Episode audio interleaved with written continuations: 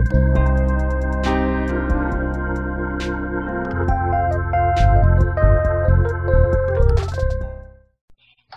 boa tarde, pessoal. Sejam todos muito bem-vindos. Meu nome é Beatriz Quesada, eu sou repórter aqui da Capital Aberto e hoje na nossa live Capital nós vamos discutir como foram as primeiras assembleias digitais sobre a instrução CVM 622.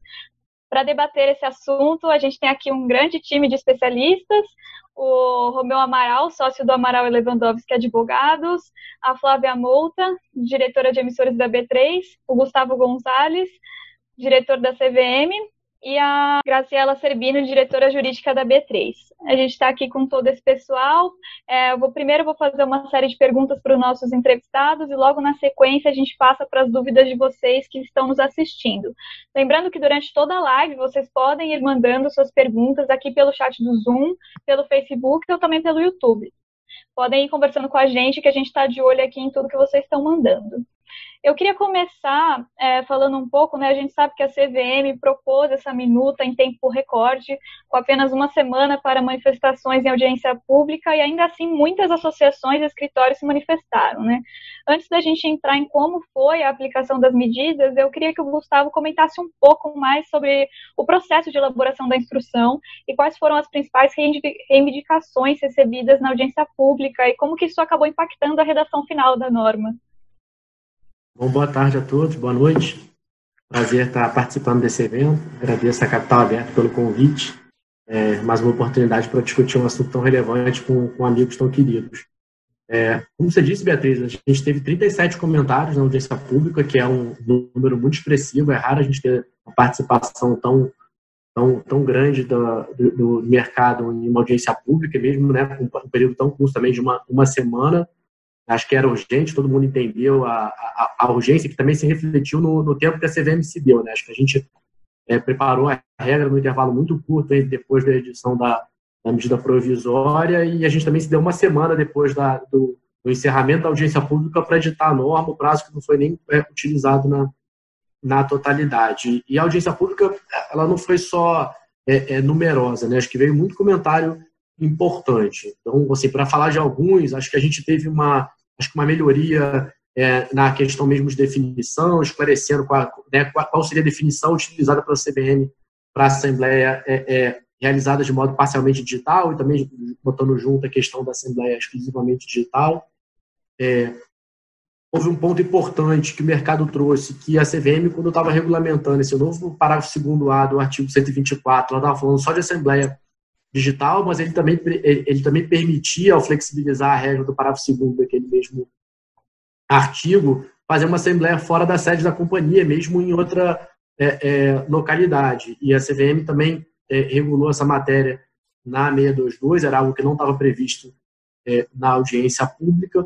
Um outro ponto importante que também é, decorre de comentários do mercado são esclarecimentos sobre participação de outras pessoas que não os acionistas, né, nomeadamente os administradores, auditores e outras pessoas que, cuja participação é obrigatória ou admitida na, na Assembleia por meio virtual. É, a regra esclarece que essas pessoas podem participar pelo sistema virtual desde que a, a, seja franqueada a mesma oportunidade aos acionistas.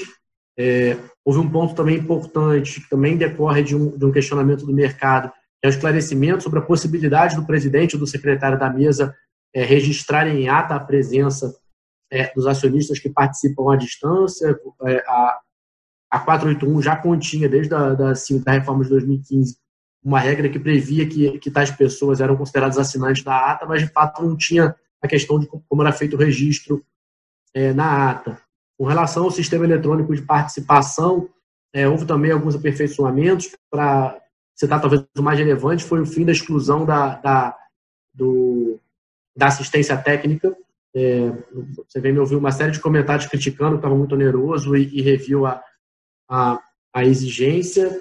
E talvez para o último ponto que me parece bem relevante é a questão também da, da possibilidade da companhia fixar um prazo para depósito prévio é, dos documentos que comprovam a, a, qualidade de acionista no caso das assembleias é, 100% digitais. A 481 ela já previa que a companhia podia solicitar o depósito de documentos, mas numa assembleia presencial é, é, a jurisprudência da CVM sempre é, é, foi no sentido de que você não poderia proibir a participação do, do acionista que tivesse descumprido aquele, a, a, regra do depósito prévio e chegasse na hora com a documentação exigida. Com relação à participação pelo sistema eletrônico, considerando todas as complexidades é, relativas a essa participação, uma expectativa de que ele, de fato, é, traga um maior número de acionistas para participar da Assembleia, a CVM permitiu que, nessa hipótese específica da participação pelo sistema eletrônico, a companhia fixe um prazo é, para depósito prévio, né, de até dois, dois dias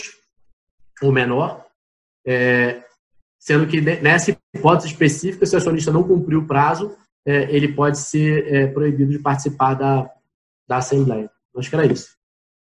E é engraçado, né, que toda, todas essas manifestações, elas mostram um pouco como o mercado estava disposto, né, a adotar essa medida. Muitas empresas acabaram adotando essa solução de assembleia parcial ou completamente virtual. E queria saber um pouco da Flávia agora, né, considerando os dados que a B3 tem desse histórico das assembleias, quais informações que você pode compartilhar aqui com a gente sobre como que foi essa primeira adoção das assembleias digitais? Tá ótimo, Bia. Obrigada. Boa tarde a todos. É um prazer estar aqui com tantos amigos, como bem disse o Gustavo. Né? É, acho que eu vou dar um, um passinho para trás aqui. É, a estrela do nosso evento de hoje, definitivamente, é o formato dessa nova Assembleia, né? É, mas uma outra flexibilização também capitaneada pela, pela CVM, é, instituída por meio da MP, foi extremamente relevante também para as companhias, que foi a questão do prazo prazo, né, a dilação do prazo. Apesar de você identificar um esforço bastante significativo das companhias para tentarem ali se adequarem e cumprirem o prazo original de 30 de abril, acho que foi um grande alento para todas é, que elas tivessem a flexibilidade. É, você teve aí em torno de 240 companhias listadas fazendo as suas assembleias até 30 de abril, de um universo de 420 20 companhias, mas um outro grupo grande é, se beneficiou dessa dilação de prazo e está se organizando aí para as assembleias em maio, junho até, até julho. Então, é um outro pano de fundo aqui nesse contexto de flexibilizações para as assembleias. Voltando aqui para a estrela né, do, do nosso evento, o formato novo das assembleias, acho que não dá para se falar numa assembleia digital sem passar pela ferramenta. Que ferramenta utilizar? E talvez esse tenha sido a, essa tenha sido a grande discussão ao longo do tempo. E finalmente chegou o dia em que as pessoas tiveram que decidir que ferramenta adotar. Então você tinha ali, é, usualmente, o que mais predominou foi o Zoom, como a gente está usando aqui hoje, e o Microsoft Teams. É, algumas outras companhias companhias adotaram WebEx, Google Meet, Google Hangout e algumas outras ferramentas é, em menor escala, mas predominou Zoom e Teams. E quando você fala com as companhias, né, o que, que elas tiveram que percorrer de requisitos para adoção de uma ferramenta? Primeiro, elas tinham que investigar a possibilidade de ter um grande número de usuários acessando simultaneamente, então precisava ser uma ferramenta que comportasse isso, requisito de segurança, por questões óbvias, facilidade de utilização seja facilidade de utilização pelo corpo técnico da própria companhia, eles tinham que ter facilidade ou tinham que ter familiaridade com a utilização daquela ferramenta, e do mesmo modo para o investidor, tinha que ser algo de fato acessível ao investidor, e as companhias tiveram essa, essa preocupação. Custo, por óbvio, né? Tá sempre na mesa. Mobilidade não pode ser algo só acessível pelo desktop. Você tem que conseguir acessar pelo desktop, pelo notebook, pelo celular, pelo iPad, por qualquer por qualquer mecanismo. E é, você de alguma maneira em, em certas em certos temas, você precisava simular salas virtuais, como se você estivesse reproduzindo o ambiente presencial. Né? Então, em termos de ferramenta, tem um pouco esse contexto aí de fundo. Riscos, é óbvio que as companhias estavam preocupadas com riscos de conexão, mas de uma maneira em geral, você vê relatos de que os aspectos foram mais positivos que negativos. É, é, em média, e o quórum também, as companhias reportam que em média tiveram um quórum maior que de anos, anos anteriores, tá? Passando para procedimentos, né, você tem um cardápio super farto. E o fato da CVM não ter amarrado um modelo, um padrão a ser adotado foi extremamente útil, porque talvez cada companhia tenha uma peculiaridade e ela possa adotar um formato distinto. Então você teve aí companhias, companhias que adotaram assembleias exclusivamente digitais, né, 100% digitais, outras é, adotaram o que a gente apelidou no mercado de uh, procedimento híbrido, uma parte presencial, ou era possível votar presencialmente, mas também era possível acessar uma dessas ferramentas e proferir o voto remotamente. E um, tem um terceiro modelo aqui que, teoricamente, está dentro do contexto de assembleia presencial, mas mesmo a assembleia presencial evoluiu no ano de 2020 e algumas dessas assembleias possibilitaram o acompanhamento remoto. Não é participação remota, não era considerado uma assembleia digital, mas você podia acompanhar a assembleia de maneira remota, sem proferir voto. Em alguns modelos só por áudio, mas mais recentemente, agora no final de abril, já por meio de vídeo, tá?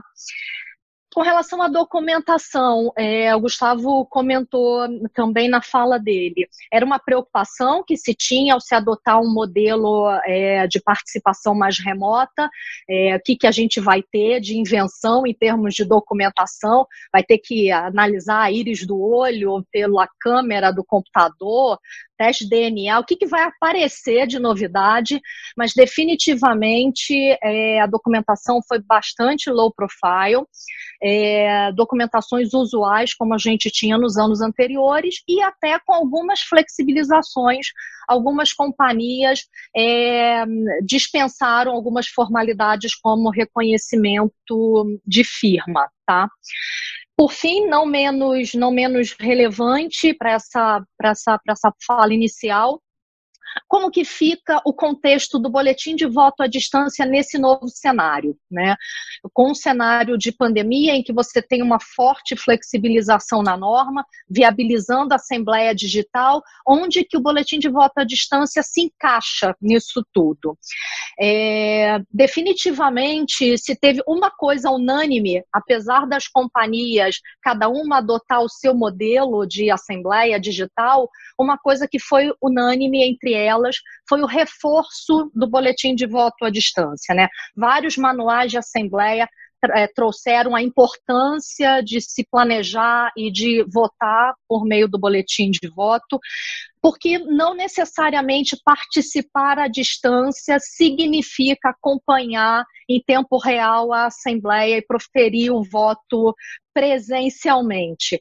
Para muitas pessoas, participar à distância é conseguir votar de maneira remota, e isso foi viabilizado por meio do, do boletim de voto, que se consolida nesse processo como um grande aliado desses novos formatos de assembleias é, digitais ou híbridas, a depender da adoção da, da companhia. Acho que é um pouco o panorama geral aí que a gente percorreu, bem comum a todas as companhias nesse cenário, nessa primeira safra, né, que se encerrou no dia 30 de abril. Volto com você aí, Bia. Obrigada. Acho que agora nesse essa foi a, a, primeira vez, né, a primeira utilização e agora a Flávia deu um panorama aqui bastante interessante para a gente de como que as companhias adotaram isso, mas eu queria agora ver com a Graziella, né, queria que ela avaliasse como é que foi uma experiência particular, né, na Assembleia Digital conduzida pela B3 e também explicasse um pouco para a gente quais são os principais desafios das empresas, né, na hora de implementar esse novo recurso, de implementar essas assembleias digitais. Ótimo, Bia. Bom, boa tarde a todos, boa noite, na verdade. Antes de mais nada, eu queria agradecer o convite da Bia e da Capital Aberto, sempre muito presentes aí, exercendo o papel de fomentar nossas discussões de mercado de capitais. É, é muito importante para todos nós. Muito obrigada pela iniciativa de vocês e pelo convite. Bom, é, eu reputo que a experiência da B3 foi bastante positiva. Né? É, nós, na verdade, já havíamos convocado a Assembleia da, da B3 antes mesmo da edição da instrução 622, né, na vigência da, da 481 é, original. Né? E a nossa é, opção foi pelo modelo híbrido, né, em, que, em que se permitiu a participação dos acionistas, seja presencialmente, fisicamente, na sede da companhia, ou é, de maneira digital ou à distância. Né? A 481 já trazia é, uma redação em que se permitia a, re, a realização de assembleia com a participação dos acionistas à distância, para além do exercício do, do voto via boletim de voto à distância. Né? Então, nós é, é, nos, nos fiamos no que já tinha é, de regulamentação anterior a 622 mas a, a, a 481 original ela não tinha todo o detalhamento que depois, muito oportunamente, a 622 trouxe, né? Então, nós nos vimos diante de várias lacunas e tivemos que tomar decisões em vista dessas é, lacunas que existiam na regulamentação. E o exercício que a gente tem que fazer nessa hora é de retornar para os conceitos societários, né? entender é, o, o, propósito e a função é, de cada um desses, desses instrumentos. Né? E aí vale a, vale a pena é, olhar uma, uma definição que o próprio Bulhões Pedreira fez a respeito da Assembleia, né? ele é coautor do projeto de lei que deu origem à 6404, e ele diz o seguinte, é, a Assembleia, o que, que é a Assembleia? Né? A Assembleia ela é um conjunto de pessoas e um procedimento com função deliberativa.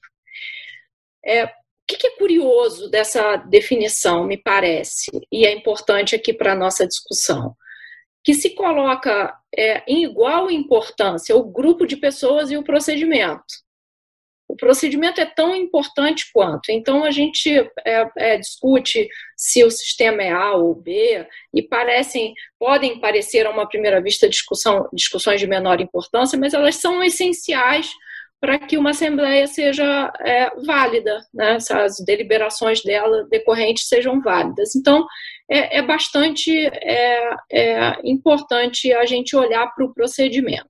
Mas esse procedimento ele tem uma finalidade, que basicamente é promover o contraditório a fim de que seja é, tomada uma deliberação social. Então, é à vista disso que a gente olhou a então redação da 481 e tomou a, a decisão em relação a nossa Assembleia. É, a, primeira, a primeira coisa importante é que é, um sistema precisa viabilizar o contraditório. Né? Os acionistas têm que poder participar, têm que poder trocar as ideias. Se querem ou não fazer isso, é uma opção deles, mas é, o sistema que, é, que for escolhido, ele precisa viabilizar esse contraditório é, entre os acionistas. Nós optamos por uma solução mista de áudio e vídeo.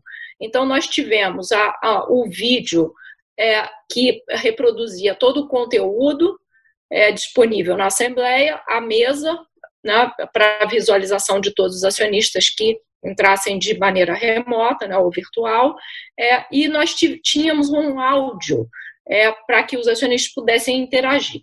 Por que, que nós optamos por esse sistema? Porque esse sistema de áudio e vídeo nos permitia é, aferir a autenticidade do acionista. Né? O acionista recebia um PIN e, com isso, nós poderíamos controlar que aquele acionista era o acionista detentor do PIN para o qual ele foi conferido. Então, a sua participação era certificada é, por esse sistema, um pouco talvez diferente é, desses outros sistemas em que é, isso, isso não, não é tão, tão direto. Né? Então, essa foi a, a, a, a nossa opção.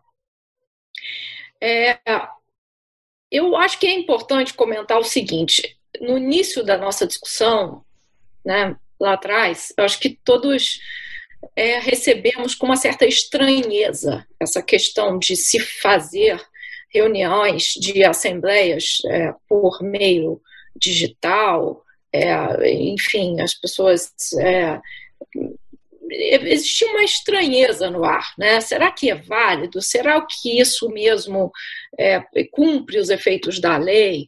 Afinal de contas, nós, nós todos estávamos muito apegados ao mundo físico, né? É, e, de certa forma, a vanguarda leva questionamentos, né? Essa realidade do mundo físico, para nós hoje, já é bastante diferente, quase 60, 60 dias é, depois, muitos de nós em, em, quarentena e muitos de nós tomando decisões de maneira virtual, fazendo seminários como nós estamos fazendo aqui agora. É, enfim, e você tomando... sentiu que funcionou? Você sentiu que supriu essa necessidade do físico? Eu acho, é, bom, na verdade, deixa eu responder a sua pergunta te trazendo um dado anterior, né? Na nossa assembleia a gente não teve nenhum acionista participando fisicamente, nós tivemos todos os acionistas que participaram da Assembleia é, é, de maneira virtual, além do, do, boletim de voto à distância. Né? Então, nós tivemos sete acionistas é, participando, interagindo com a mesa, colocando suas observações, pedindo anotações em relação ao voto, de maneira bastante produtiva, como a gente está fazendo aqui agora. Então, eu acho que toda essa estranheza, é, ela, ela ela será revista depois dessas experiências. Me parece que, que a gente tem aqui um, uma maneira nova é, de interagir no mundo é, de negócios, né? no mundo empresarial, de uma, de uma certa maneira. Todos nós já estamos operando de uma maneira muito diferente hoje. E eu não vejo por que a vida das companhias é, deva ser é, é destacada dessa realidade. Né? Elas se inserem também é, nessa realidade. Eu acho, eu gostaria de fazer dois comentários finais a respeito é, da, da, da, da, sua pergunta, Bia, que é o seguinte: o primeiro, eu acho também, assim como é, o Gustavo acho que comentou, a Flávia também acho que foi bastante feliz a decisão depois da CVM de não é, é, é restringir é, os sistemas de tecnologia, né? Acho que a adoção de de, de uma regra principiológica que possa se adaptar, inclusive, a novas tecnologias que seguramente surgirão aqui, né, para atender essa demanda, eu acho que foi bastante, uhum. bastante feliz e imputa, sem dúvida, à companhia uma avaliação de adequação da, da escolha que a companhia faz, né. Essa é uma, uma questão importante. E a segunda questão que eu gostaria de mencionar, que foi tocada pela Flávia, é a questão do boletim de voto à distância. Né? No caso da B3, nós tivemos uma participação equivalente a 66% é, via boletim de voto à distância, 1% via é, participação é, virtual, né, ou à distância ali na Assembleia. Então, é, me parece que aqui é, o, o, boletim de voto à distância, como já mencionou a Flávia, eu acho que ganha um protagonismo, um protagonismo importante nessa nova era. E é bacana que você trouxe isso, né, de que a gente está entrando em um novo momento e não é só aqui no Brasil, né? Todo mundo está passando por essa pandemia, a gente está vendo isso acontecer também lá fora.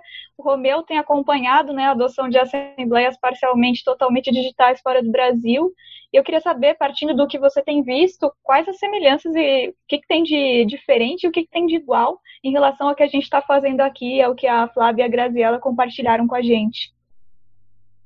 Bom, em primeiro lugar, eu queria agradecer o convite da Capital Aberto por mais esse é, poder participar desse desse webinar com vocês, é, com a Graziella, com a Flávia e com o Gustavo, que são queridos amigos e, e grandes é, são grandes referências do mercado de capitais brasileiro. Se eu puder contribuir com, eu fiz aqui uma uma separação. Eu vou trazer alguns exemplos porque assim a gente eu sou entusiasta da Assembleia Digital mas a gente sabe que tudo que é novo necessita de um tempo de maturação e adaptação. Então é, é, o que eu vou trazer aqui eu acho que é interessante até para o aperfeiçoamento do, desse desse modelo é, são os problemas que têm sido verificados lá fora e, e alguma, algumas coisas aqui do Brasil é, de maneira sempre a contribuir para o aperfeiçoamento, né? E a gente também poder lidar com, uhum. com essas questões. Então, é, eu separei aqui a experiência norte-americana, me parece a mais rica pelo desenvolvimento do mercado de capitais, e eu, eu dividi aqui em dois, dois, duas categorias. Uma primeira, que são os problemas de acesso, né? É, e a segunda categoria, que seria os problemas de participação à distância.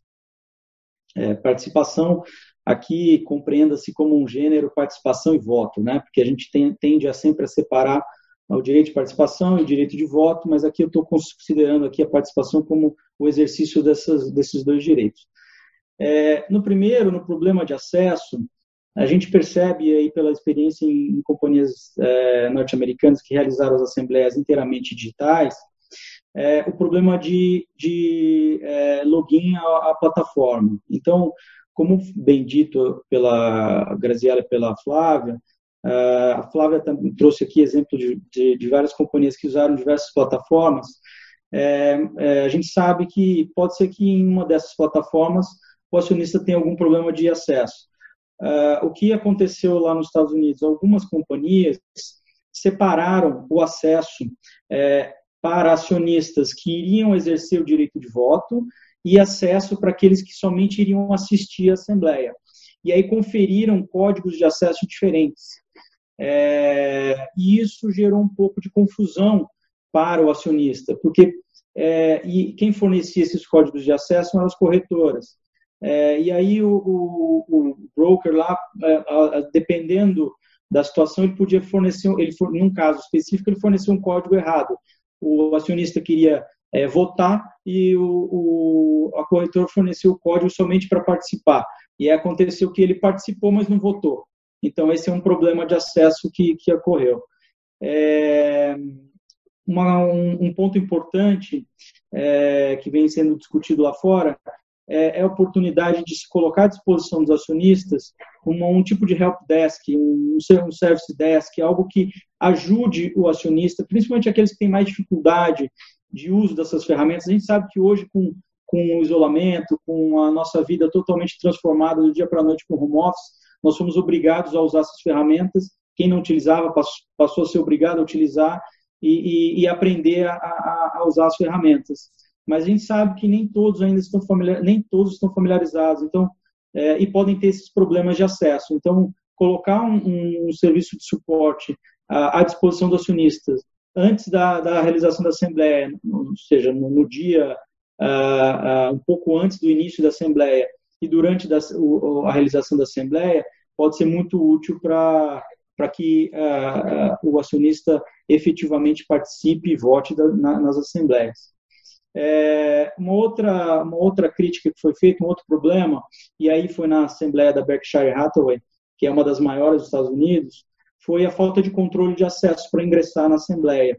Então, uh, lá, uh, o login era feito só por uma autenticação por e-mail, uh, o que poderia permitir a qualquer pessoa é, ingressar é, sem indicar se era ou não acionista da companhia. Então, essa era uma falha de acesso, né? Você veja que a, a Graziella disse que na B3 foi, foi fornecido um código de acesso para que a pessoa pudesse ingressar no áudio, é, o que já, de certa forma, controla esse acesso.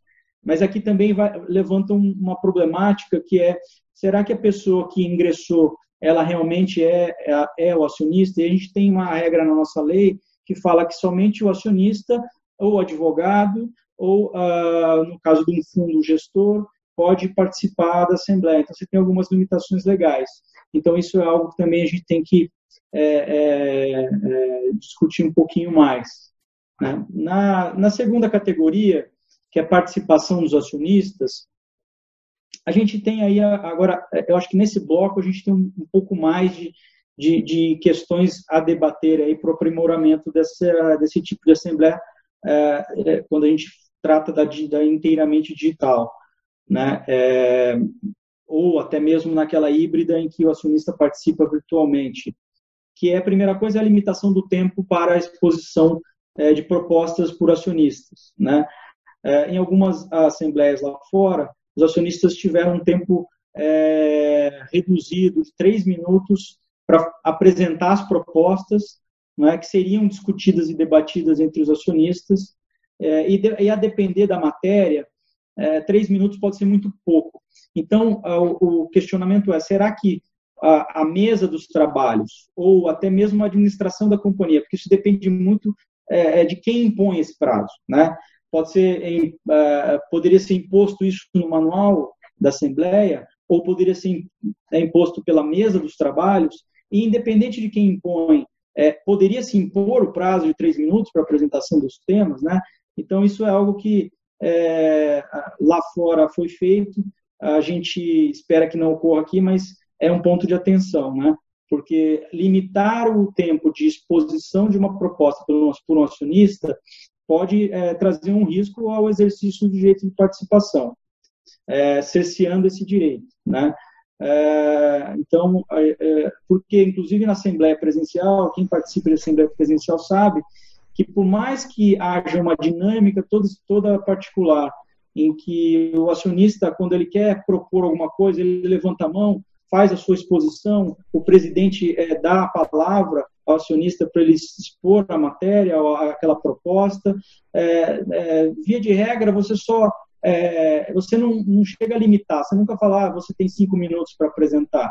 O que você faz é, se a pessoa estiver se alongando muito, você pede para ela ser mais breve, para ela, ela encerrar a apresentação, para que a Assembleia não se estenda por muito tempo. Mas você, de certa forma, não cria um prazo padrão para apresentação de propostas. Né? Então, esse foi um problema notado lá fora. É, e, de qualquer forma, a mesa sempre deve controlar os abusos, os, os excessos, mas não impedir o exercício do direito de participação do acionista. Né? É, uma outra coisa é, que foi verificada lá fora é que acionistas não podiam votar durante a Assembleia. É, naquelas, principalmente nas assembleias híbridas, é, chegou a, a, a, exigir apenas votação por meio de boletim de voto distância.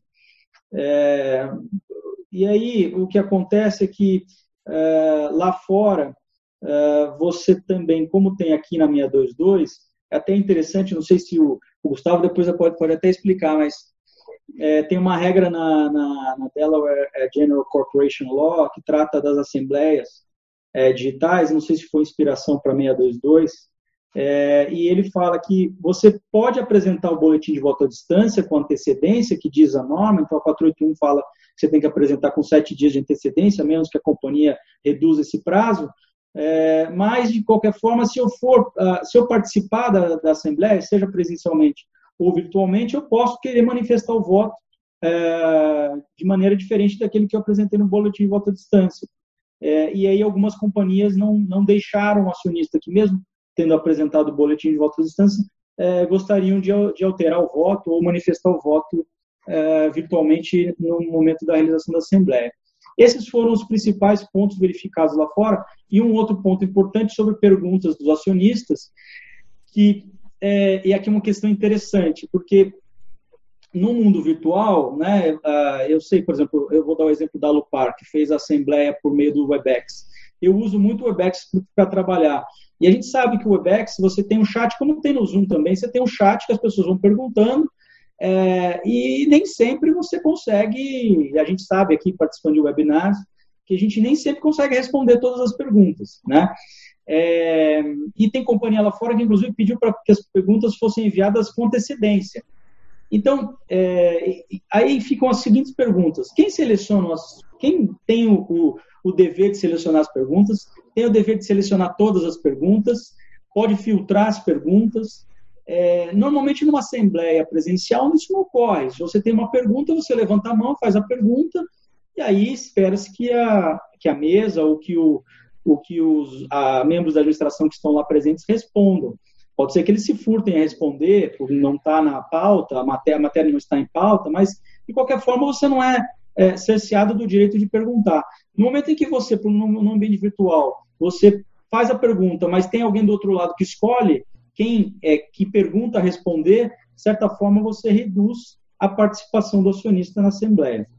É, e, por fim, trazendo aqui para o nosso direito agora, a experiência brasileira, é, como a Flávia é, bem é, trouxe aí os dados, né, 10% só realizaram a, as assembleias dentro do prazo, as outras optaram por, por, usar o prazo estendido.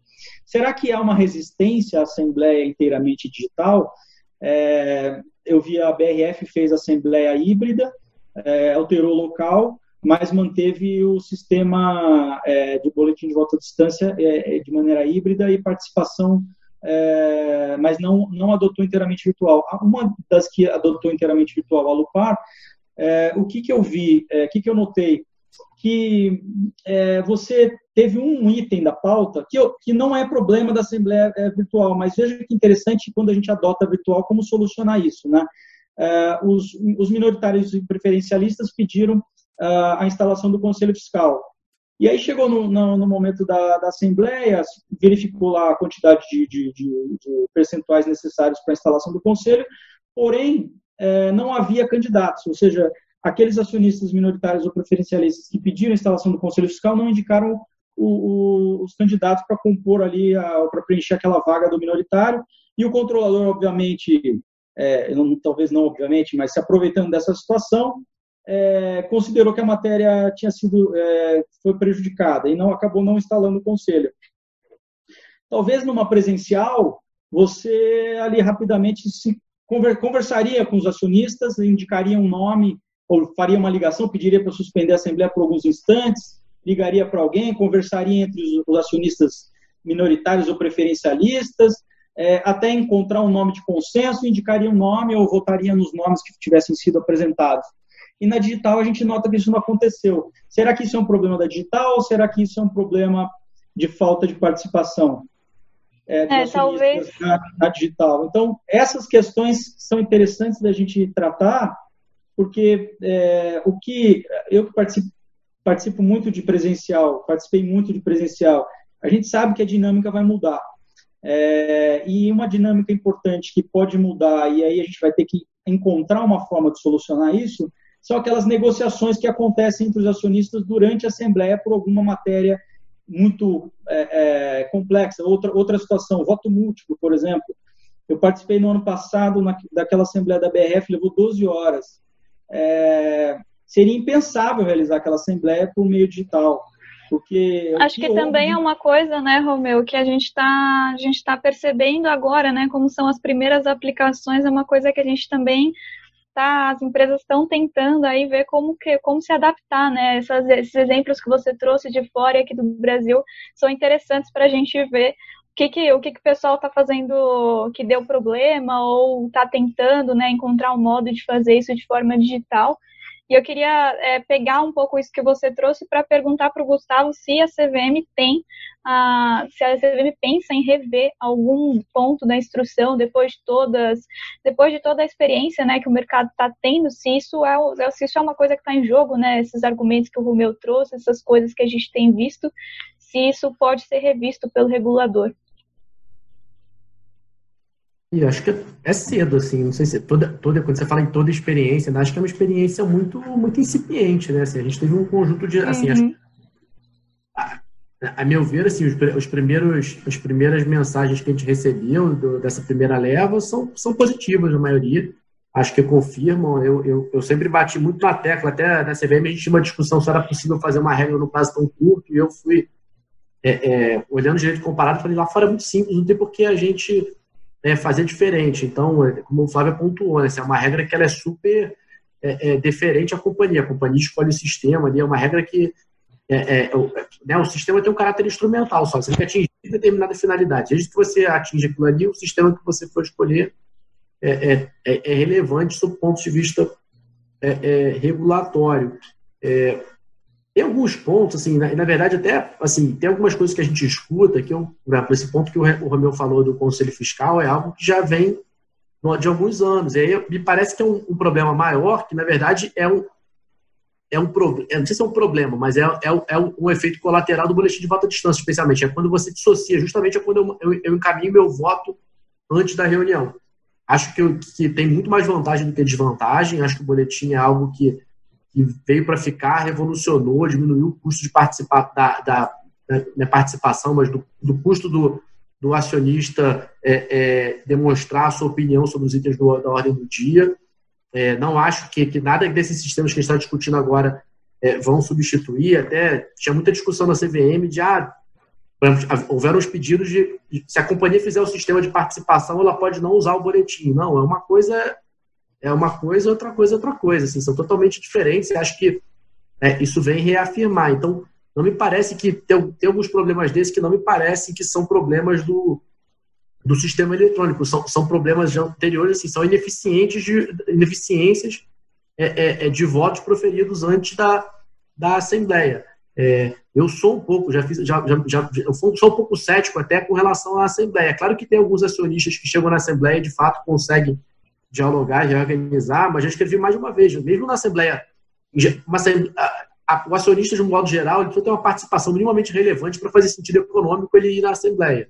Quem são os acionistas relevantes? Em geral, assim, tem alguns ativistas, mas institucional. O institucional, mesmo quando ele, ele, ele, se, ele participa da Assembleia, ele não envia o voto à distância, em geral tem um comitê, tem, não é o, o, o representante daquele investidor na Assembleia, muitas vezes ele não tem nem autonomia para compor durante a Assembleia. Então, até acho que, que salvo algumas é, hipóteses, esse mito também da Assembleia, eu, eu, costumo brincar que a Assembleia é como a democracia ateniense, lá todo mundo reunido na praça discutindo, já, já era mentira, não, não existia na, numa, numa Assembleia presencial. Assim, tem algumas coisas que de fato as pessoas compunham, mas eu acho que, pelo menos a minha experiência é, é, na, na, né, na, na, minha outra vivência profissional de entrar na CVM, que às vezes era muito mais importante você discutir, descobrir quem era o seu acionista de referência, conversar com eles antes, tentar alinhar alguma coisa, o próprio acionista, às vezes, tentar é, explicar à companhia algum desconforto antes, do que na própria Assembleia. Assim, a Assembleia, é como. É muito raro você ver assembleias que nas quais dá, realmente há uma há uma discussão e se muda algo que já vinha pré-estabelecido. É, companhias, então, com, com um acionista controlador, é, né, normalmente a matéria que é submetida à Assembleia é a matéria que o controlador concorda, né, nos termos que o controlador concorda. Então, é, não me parece que ter nada desse sentido. Eu acho, é, assim, pelo que eu ouvi até agora, me parece que, que, que confirma que a opção foi correta, de ser, ser uma regra pouco intrusiva. Acho que tem algumas discussões que acho que vão, vão, vão demorar um pouco mais a vir. Acho que o Romeu fez a referência ao helpdesk, que foi algo que a gente tinha proposto e acabou tirando. Vamos ver, se der muito problema, eventualmente vai acabar voltando. Tem a, a gravação, né, que muita gente criticou e se optou por manter, eventualmente alguma hora vai acabar saindo, mas é, não acho que a gente tem. Acho que a gente tem uma massa crítica interessante para ver como é que vai ser o movimento nesse curto prazo, mas acho que ainda tem pouca massa crítica para fazer uma reflexão que, que leve a uma, uma alteração normativa. Pelo menos pelo que eu soube até agora, ainda não surgiu nenhum grande problema. É, é, uhum. Mais ainda, teria que ser um super problema de fundo normativo. Acho que se eu puder Entendi. complementar, Bia, é, acho claro. que muito menos que mexer no cerne das questões de assembleia, né, no conteúdo de assembleia, eu acho que essa, o que essa safra de 2020 nos mostrou, nos ensinou, foi que a gente definitivamente sai daquele contexto do não dá, né? Porque toda vez que se falava de uma assembleia 100% virtual, né? essa expressão assembleia digital nem existia ainda, é, a primeira coisa que vinha a cabeça, não, não dá ainda, porque a gente ainda tem que avançar aqui, avançar ali. Acho que essa safra de 2020 mostrou para gente que não existe nada impossível de ser feito. Se você não sabe como fazer ainda, vai estudar um pouco melhor que você vai descobrir. É, e todo mundo sobreviveu a esse primeiro a esse primeiro contexto aí de, de assembleias nesse modelo, sem dúvida nenhuma.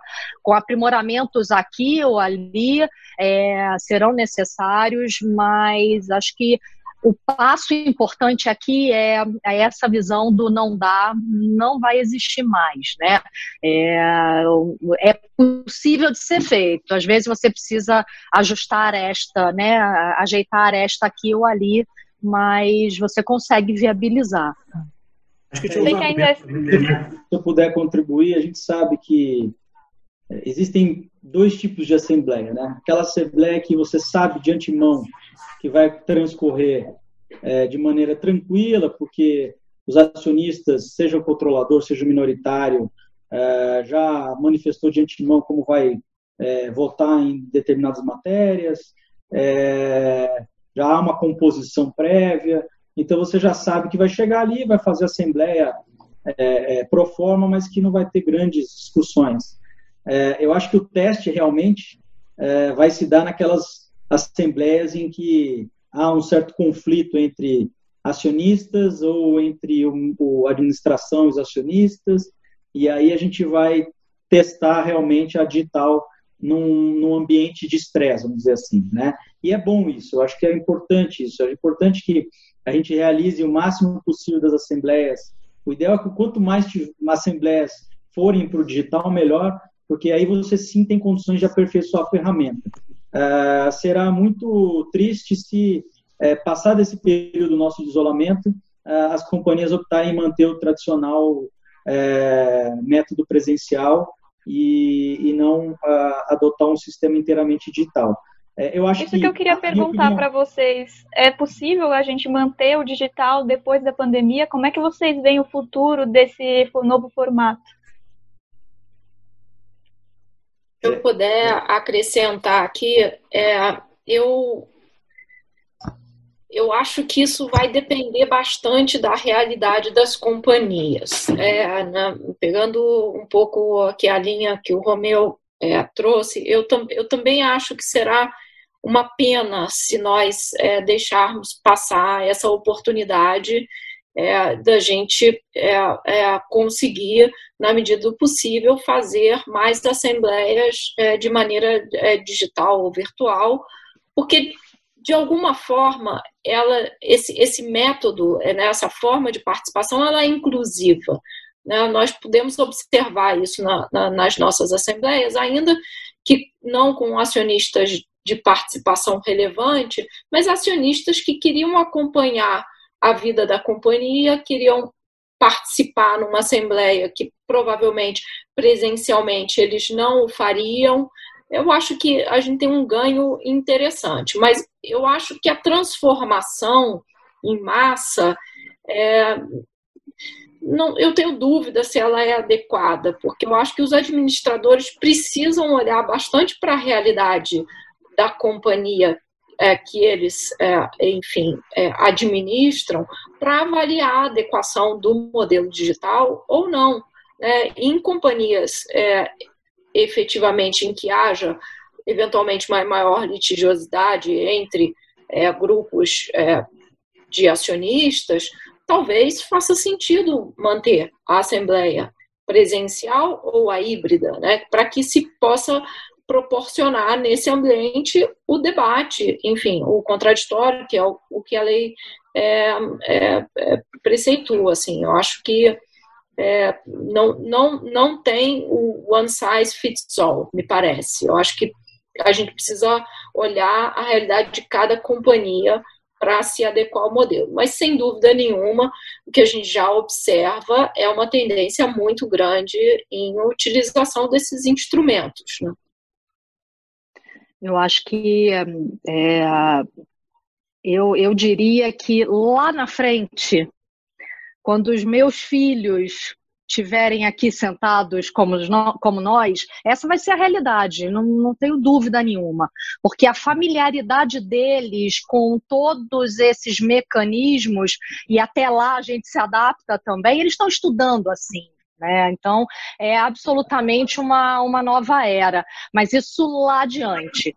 Eu acho que é, até lá é, a gente não deveria acho que isso é um ativo, a gente não deveria perder isso que a gente conquistou em 2020, mas sem dúvida nenhuma, avaliar a realidade da companhia, avaliar a realidade da matéria que está sendo deliberada, como o Romeu bem, bem, bem disse.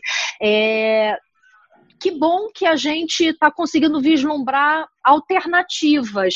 E eu acho que aqui a gente não deveria olhar num cenário excludente. Ah, então agora eu vou adotar a digital e eu vou abandonar a presencial. Ah, que bom que a gente pode ter aí num, né, na, na, linha do tempo esses dois, é, essas duas ferramentas convivendo de maneira harmoniosa, sempre né, respeitando essas peculiaridades de cada, de cada realidade.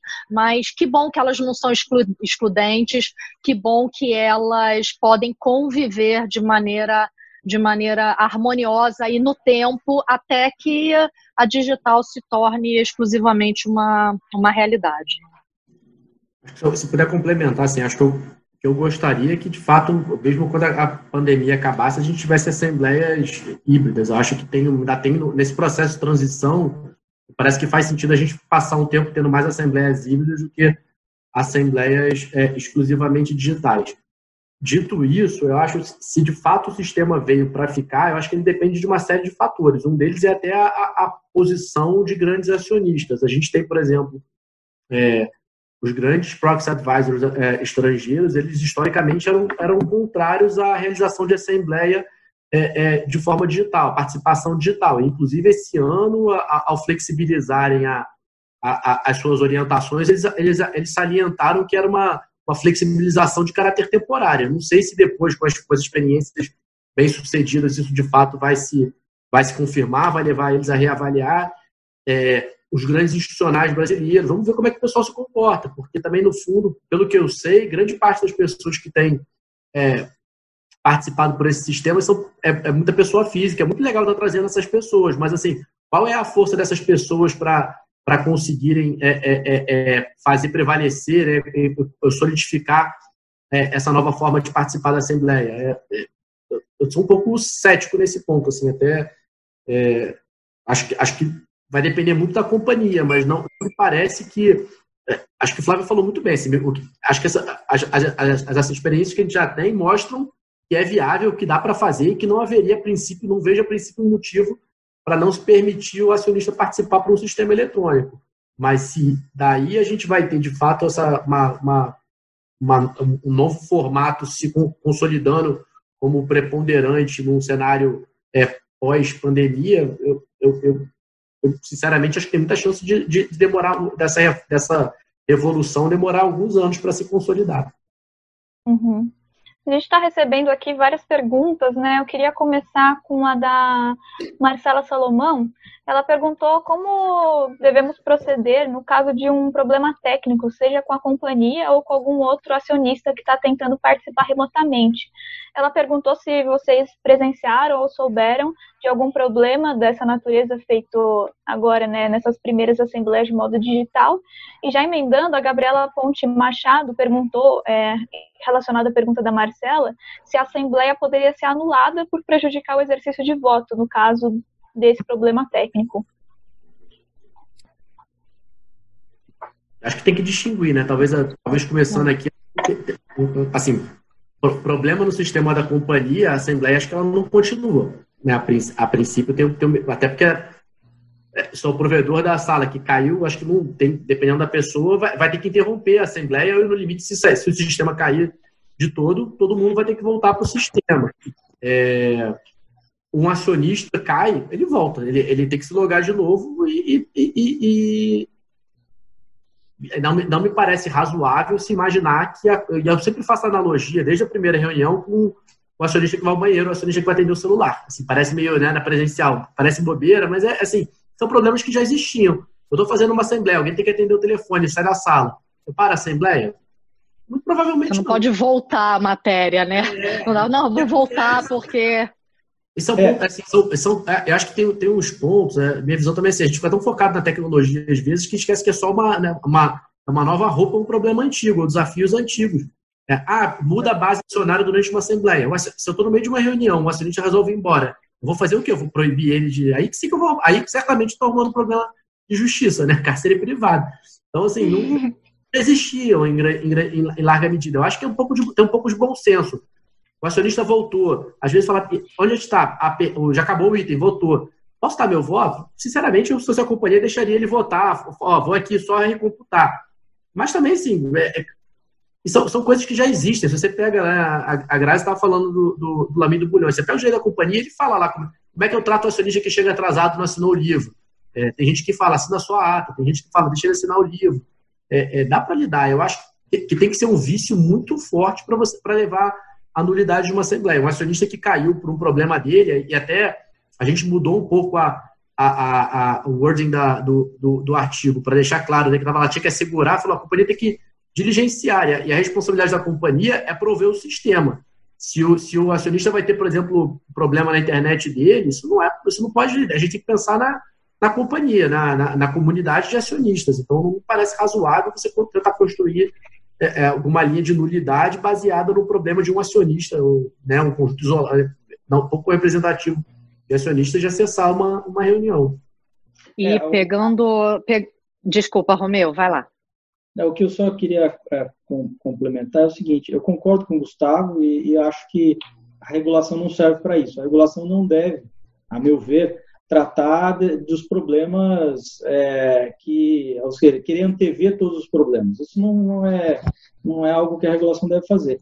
Agora, é natural que, é, à medida que as situações vão ocorrendo, a gente vai tentando regular, então, é, vai tentando corrigir, né, de alguma forma. Então, a gente sabe, a gente conhece aí as velhas histórias das assembleias, aí, da, do, que você colocava a seta da sala para um lado, a assembleia era do outro lado, mas era no mesmo edifício.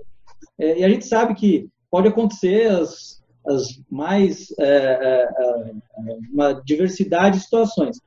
É, o, o, problema digital, a meu ver, assim, o que eu vejo é o seguinte: o, o, qualquer um desses sistemas ele não tem log de acesso e, e, e vamos supor, de maneira maquiavélica, alguém vai lá e derruba um, um acionista, né? É, você não tem um log, um registro de quem fez isso. Você não sabe se foi a internet dele que caiu, se foi da, da companhia que caiu, se foi é, proposital a derrubada dele. Então, assim, você vai ter uma série de situações nós vamos ter que lidar ao longo do tempo com isso. Né? Eu só estou dando um caso aqui bem é, é, é, é atípico, mas é, podem existir inúmeros outros que ao longo do tempo nós vamos ter que aprender a lidar com isso. E aí vamos ter que Mas no caso do, do, do que ficava preso na portaria, né? Hoje, hoje em dia, e a gente esquece, assim, porque hoje em dia é muito fácil, todo mundo tem o telefone e filma. Há 15 é, anos atrás, telefone como filmador. Então, assim, se você era travado na portaria, parece ridículo falar isso, mas é, você era travado na portaria, eu conheço o caso, a pessoa foi travada na portaria, a assembleia foi realizada e o acionista super relevante, posição de bilhões, e a pessoa não participou. Então, assim, não, mas não acho que você tocou bem num ponto, é, é, Flávia sabe isso melhor que eu, assim, né? a gente não pode escrever regulação pensando na conduta de, é, é de, do desvio, porque senão... Errada, vai... né? Exatamente. Toda pessoa de bem, né? Assim, a gente tem que... É, é claro que às vezes você bota ali, você cria algum procedimento, por exemplo, para garantir, mas se você começa a pensar nos cenários mais catastróficos, não estou dizendo que eles não existam, mas se você começa a, a, a, o exercício de regulação ele não pode começar, olha, tem um risco da pessoa ficar derrubando a, a outra do sistema. Logo, eu vou criar um, um sistema. Eu, eu, fica excessivamente oneroso, assim, não faz sentido. É, exato, exato. Eu acho que complementando aqui, você, óbvio que você não elimina esse risco de conexão, era um risco sério nessas assembleias digitais. Bia, você perguntou se gente tem conhecimento de algum problema mais crítico no Brasil. Não, eu não soube de um problema mais grave, apesar de não estar na norma, como o Gustavo é, mencionou. É, muitas companhias adotaram a postura similar à, à da B3, se citada pela, pela Grazi, de disponibilizar um help desk, é, alguns né, acessando é, remotamente pela própria ferramenta ou por meio de telefone. Então, se utilizou alguns mitigadores nesse cenário. Não elimina, obviamente, esse risco. E é, interagindo com as companhias, o que você observa muito, né, e aí para as companhias que ainda não realizaram as assembleias, é, era como fecha os olhos e reproduz o o ambiente de uma assembleia presencial, só que virtualmente. É, então, um exemplo clássico: a pessoa entra no prédio da companhia, ela dá de cara com uma recepção, faz uma primeira sala virtual de recepção. É o primeiro, né, o primeiro step ali. Dali a pessoa vai para uma sala em que ela tem uma pessoa do RI e uma pessoa do jurídico societário que vai receber a documentação. Depois ela entra na sala da assembleia. Então as companhias de uma maneira em geral, elas foram tentando né, montar um mundo de avatar ali, né, dentro da, da assembleia e uma interação muito azeitada entre equipe de RI, equipe jurídico societário e equipe de TI. Essas pessoas tinham que estar muito é, alinhadas naquele procedimento e muitas reportam que fizeram a exaustão simulações de cenários para tentar capturar os eventuais problemas que uma pessoa individualmente pudesse ter e eles tentavam tentavam eliminar, né? É, de novo, eliminar nunca vai ser possível, um risco de perda total de, de conexão mas eu acho que é, se fez muitas simulações e um exercício muito intenso para tentar mitigar ao máximo esses riscos aí. É, o Ricardo Lupion colocou uma provocação interessante aqui para vocês. Ele comentou que a decisão de fazer a assembleia digital é da companhia, né? Então, como a Flávia falou, ela tem que garantir esse funcionamento, mas que se o acionista, por exemplo, que acho que foi um exemplo do Gustavo, que o, se o acionista sai da sala, né, para, por exemplo, o banheiro, foi uma opção dele, mas se a conexão cai, não foi essa opção, né? Eu sei que vocês comentaram um pouco dessa situação da portaria, mas acho que é, eu queria que vocês comentassem um pouco mais isso sobre como que, como que funcionaria, né? Porque a, a, companhia ela tem mais responsabilidade nesse caso da assembleia virtual ou vocês conseguem fazer um paralelo que seria como, como outros problemas que já acontecem na Assembleia Presencial. É, Bia, se eu puder trazer um pouco do nosso exemplo aqui, é, é, eu acho que, que situações dessa natureza, é, enfim, podem sem dúvida nenhuma acontecer, mas vamos imaginar um cenário de legitimidade, né, em que efetivamente a, a, a, enfim, o, a internet do acionista caiu por algum momento e vai voltar. É, nós, nós, no caso da B3, nós tivemos um contato prévio, é, a nossa área de RI, com cada um dos acionistas que se interessou em entrar é, na, na, na Assembleia, em participar da Assembleia, né? É claro que a gente sempre pode imaginar situações de estresse, né? Mas é, me parece que esse, esse contato e a disponibilidade da companhia, né, em, em ouvir o acionista, eventualmente ele levantar a mão por, por algum outro meio tecnológico que ele tem, celular ou qualquer outra coisa, dizer, olha, eu caí, eu quero voltar, eu quero falar sobre isso. É, me, me, me parece que num cenário legítimo em que as partes, enfim, é, querem efetivamente não obstar o exercício do direito de voto ou a participação, não me parece que isso seja um problema tão crucial. É claro que é, tudo pode, pode ser usado de uma maneira. Tudo pode ter um mau uso, né, digamos assim, né? Uhum. É, assim como tem as técnicas de retenção da portaria, pode ter outras, mas aí, como, é, enfim, o Gustavo e a Flávia já comentaram aqui, é, me parece é, inadequado a gente pensar desta maneira e deixar para, é, enfim, punir e, e, eventualmente tratar as consequências de fraude onde é fraude, né? onde não é, é comportamento legítimo da companhia. Eu acho que. Acho, acho que nós, é, sem dúvida, é, esse novo formato, ele nos impõe novos desafios, né, novas maneiras uhum. de pensar. Eu acho que a discussão e a provocação é bastante importante para a gente pensar sobre, sobre esses novos desafios. O que não invalida, na minha opinião, do, de tudo que eu presenciei até hoje ou que eu ouvi, os méritos é, é, deste novo formato ou da possibilidade de termos esse novo formato em relação aos ônus que ele eventualmente traz. Eu achei interessante da sua fala, Graziela, que você colocou a tecnologia, né, que como também uma solução para esse tipo de problema, né? Então, de repente, ah, você não está conseguindo falar, você precisa, você é um acionista relevante, você também pode utilizar outros meios, né, para dizer, olha, gente, estou tentando voltar, então, isso também é interessante, né? A gente já está estourando aqui o tempo, mas vou abrir para uma outra pergunta que chegou aqui da Daniela Aires. Ela perguntou se uma companhia que publicou um edital para a GO presencial, depois da edição da 622, mas em decorrência da extensão da quarentena, decide fazer a GO digital, se essa companhia deve publicar novamente o edital ou basta apenas publicar o fato relevante. É, não sei se o Gustavo ou a Flávia podem comentar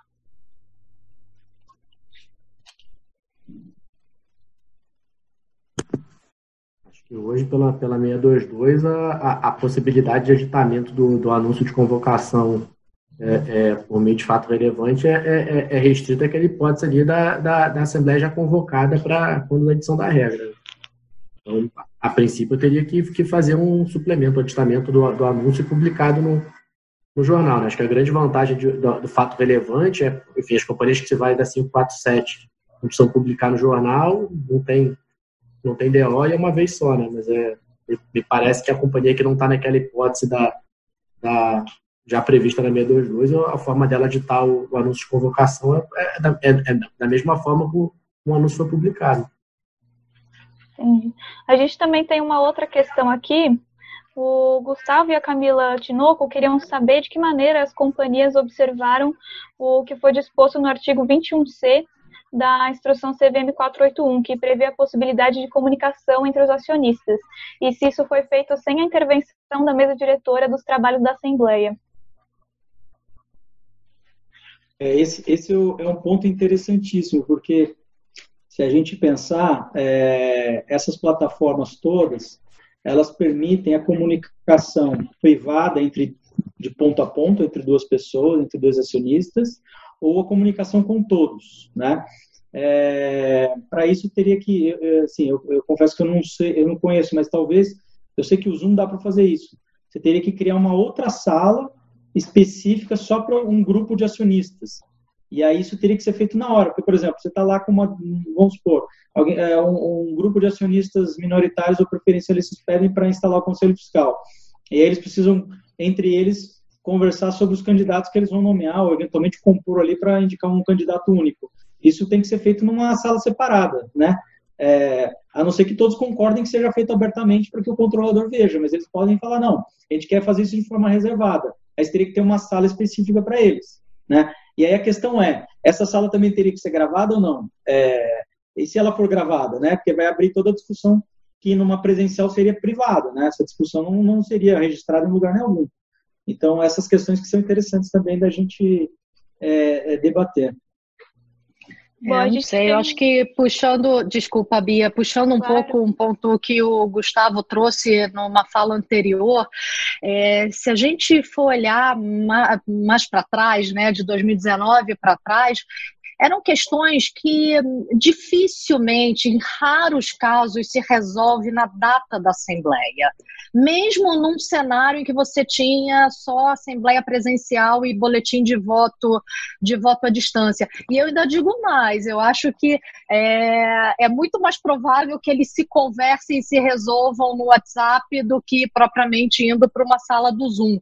Porque é assim que é a vida real, né? A vida como ela é. Então, acho que primeiro, de, raramente acontece no dia da assembleia, seja ela presencial, seja ela, ela digital, e ao, em acontecendo, é, eles se resolvem por outros meios, né? Usam os telefones, é, meio que os, os, acionistas que são representativos ali, é, eles se, se, se, se convivem ali de alguma maneira no, no mercado, né?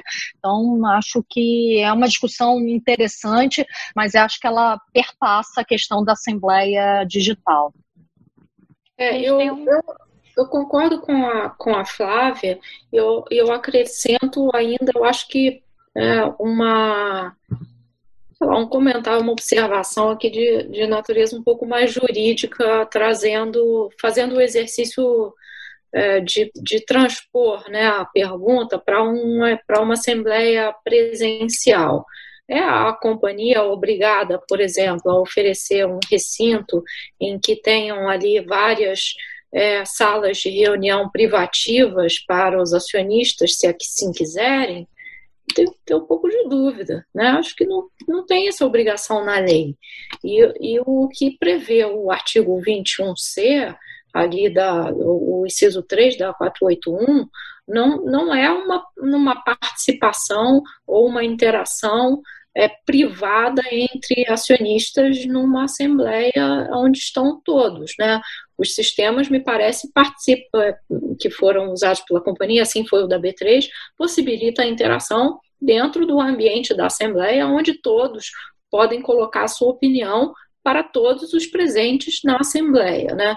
É, tenho um pouco de dúvida se, se, se seria legítima a pretensão do acionista em exigir um recinto privado para sua discussão. Afora a questão que me parece já bastante óbvia, que a gente tem é, inúmeras soluções tecnológicas para fazer essa discussão antes da Assembleia ou durante dela. A gente tem aqui também mais uma pergunta, né? A Giovana perguntou com relação ao livro de registro de presença dos acionistas, que deve ser assinado por todos os presentes, né? Como que seria, como que a gente deveria proceder no caso de uma assembleia digital? Ela disse: a instrução 481, conforme alterada, considera os acionistas que participarem remotamente como presentes, mas não explicita se o livro deverá ser assinado posteriormente.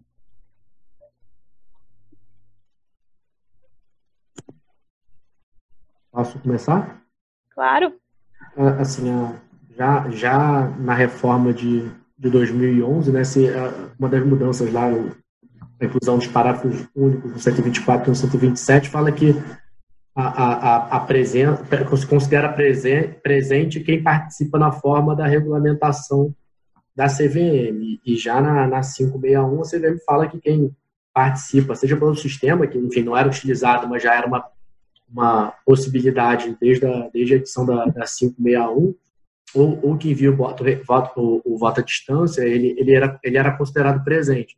E parece que a, a, o livro ele, ele tem essa, uma importância muito grande, a princípio, ele era principal meio de, né, ele era o meio de prova da presença do acionista. Então, para controlar a, a, questão do, do, do, do quórum de instalação, você precisava do livro.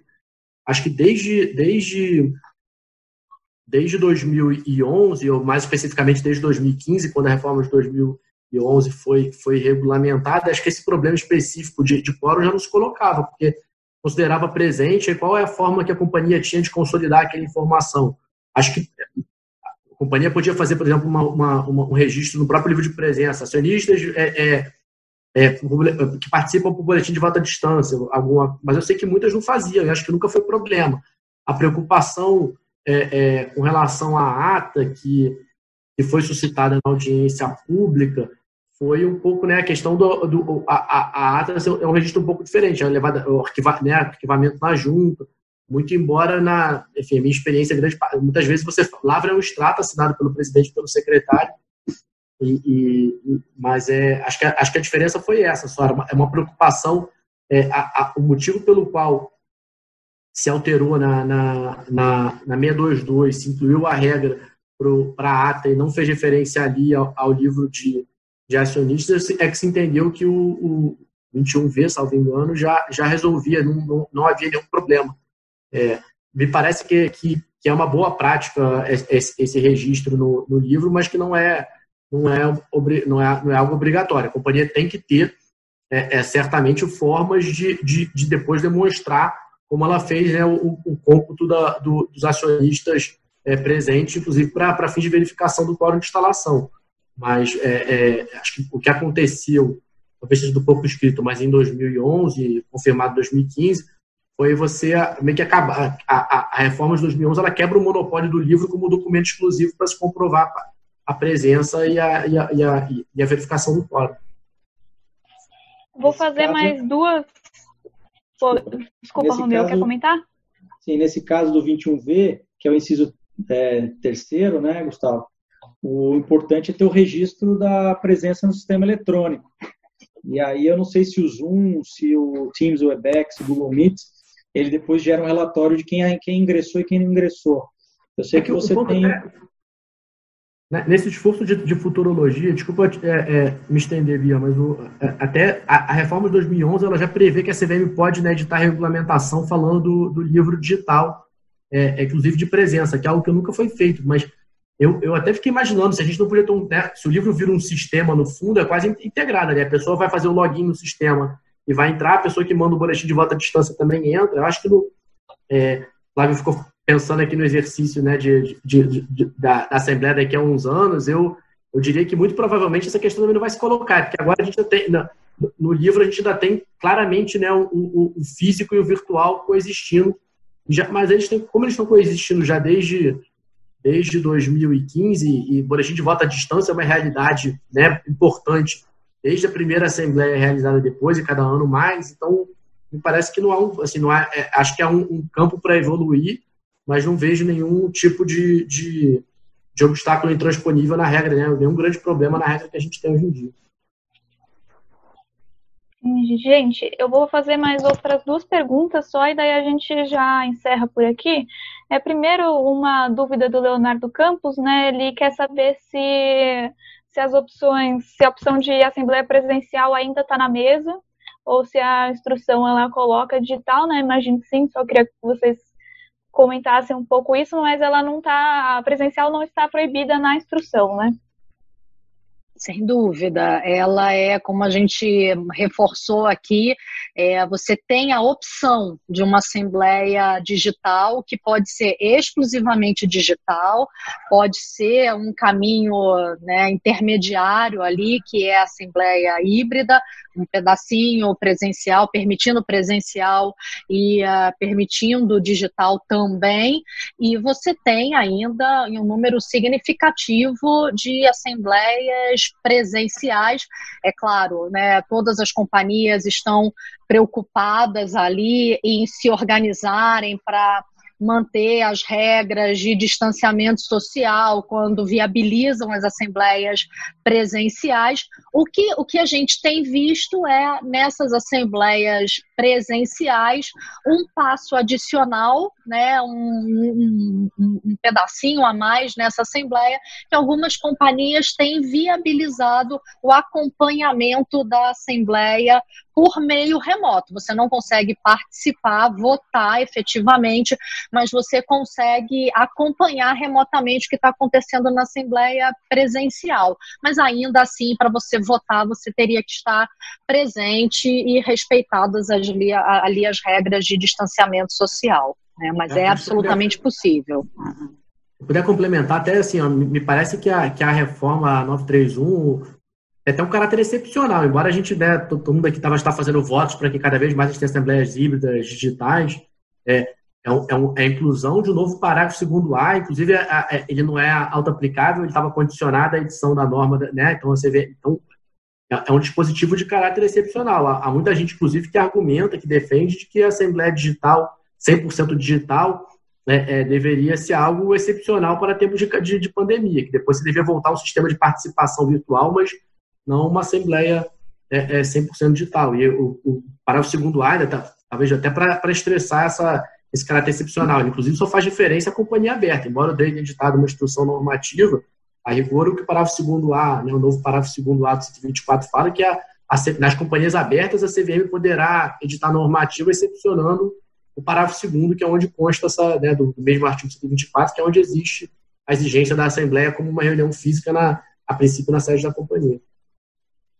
Bom, e para terminar, a gente tem aqui uma pergunta do Renato Chaves, ele quer saber como fica a possibilidade de rastrear os acessos, imaginando que, de repente, a hipótese de uma assembleia com conflito.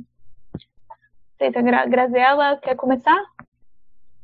Acho que a, a, a, a, resposta aqui é mais fática do que jurídica, né? Os sistemas é, a depender dos sistemas, eles vão permitir mais ou menos a hipótese de rastreamento e, e, e, verificação da participação dos acionistas, em qual momento. Então, acho que dependerá essencialmente do sistema utilizado e da prontidão dele para permitir o rastreamento. Ótimo, gente. Bom, a gente até passou um pouquinho aqui do nosso tempo, mas nós chegamos ao final da nossa live. Queria agradecer muito aos nossos palestrantes aqui, aos nossos debatedores, a Flávia, o Gustavo, a Graziela e o Romeu, e principalmente a todo mundo que ficou acompanhando a gente aqui até um pouco mais tarde. É, queria falar né, depois do agradecimento, né, dizer que para vocês ficarem de olho nas redes da Capital Aberto e que logo mais a gente, divulga, a gente divulga as datas e os temas das próximas lives. Então fiquem de olho. E mais uma vez, muito obrigada a todos. Obrigada, boa noite. Obrigada, Bia. Tchau, pessoal. Tchau, gente.